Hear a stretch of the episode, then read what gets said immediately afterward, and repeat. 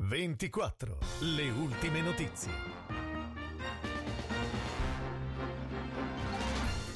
Buona giornata dalla redazione di VCA 24 in studio Nadia Carminati, queste le notizie principali. Riparte oggi l'attività H24 anche non urgente del punto nascite presso il secondo piano area H dell'ospedale San Biagio di Domodossola. Il servizio di assistenza medico-ginecologica è stato affidato mediante procedura negoziata a una società romana. Il personale infermieristico, stretico, osse di coordinamento è svolto da dipendenti dell'ASL VCO.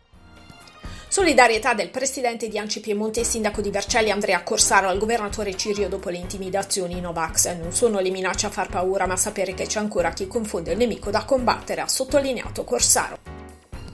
Potrebbero essere Villa d'Ossola e Verbania a ospitare le due famiglie afghane con bambini che in queste ore dovrebbero giungere nel VCO. A Villa d'Ossola sarebbe già pronto un appartamento gestito dal CIS Ossola. A Verbania un'indotazione al gruppo Abele, il condizionale tuttavia d'obbligo. Oggi il prefetto Angelo Sidoti ha convocato un incontro con i tre consorzi dei servizi sociali del VCO e con la Caritas di Omegna per predisporre azioni di accoglienza e aiuto in caso di arrivi.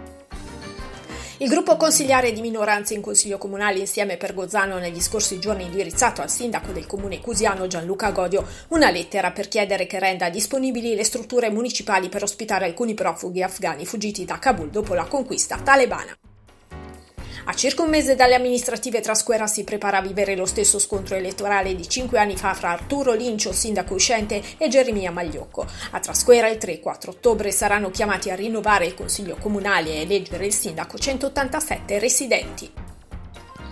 L'avventura di Piero Ginocchi Mister Crodino unisce Crodo alla città di Parma, suggellare l'incontro in occasione delle celebrazioni per i 120 anni della nascita dell'imprenditore parmense che fondò le terme di Crodo, l'arrivo a Parma di una delegazione ossolana guidata dal sindaco di Crodo Ermanno Savoia.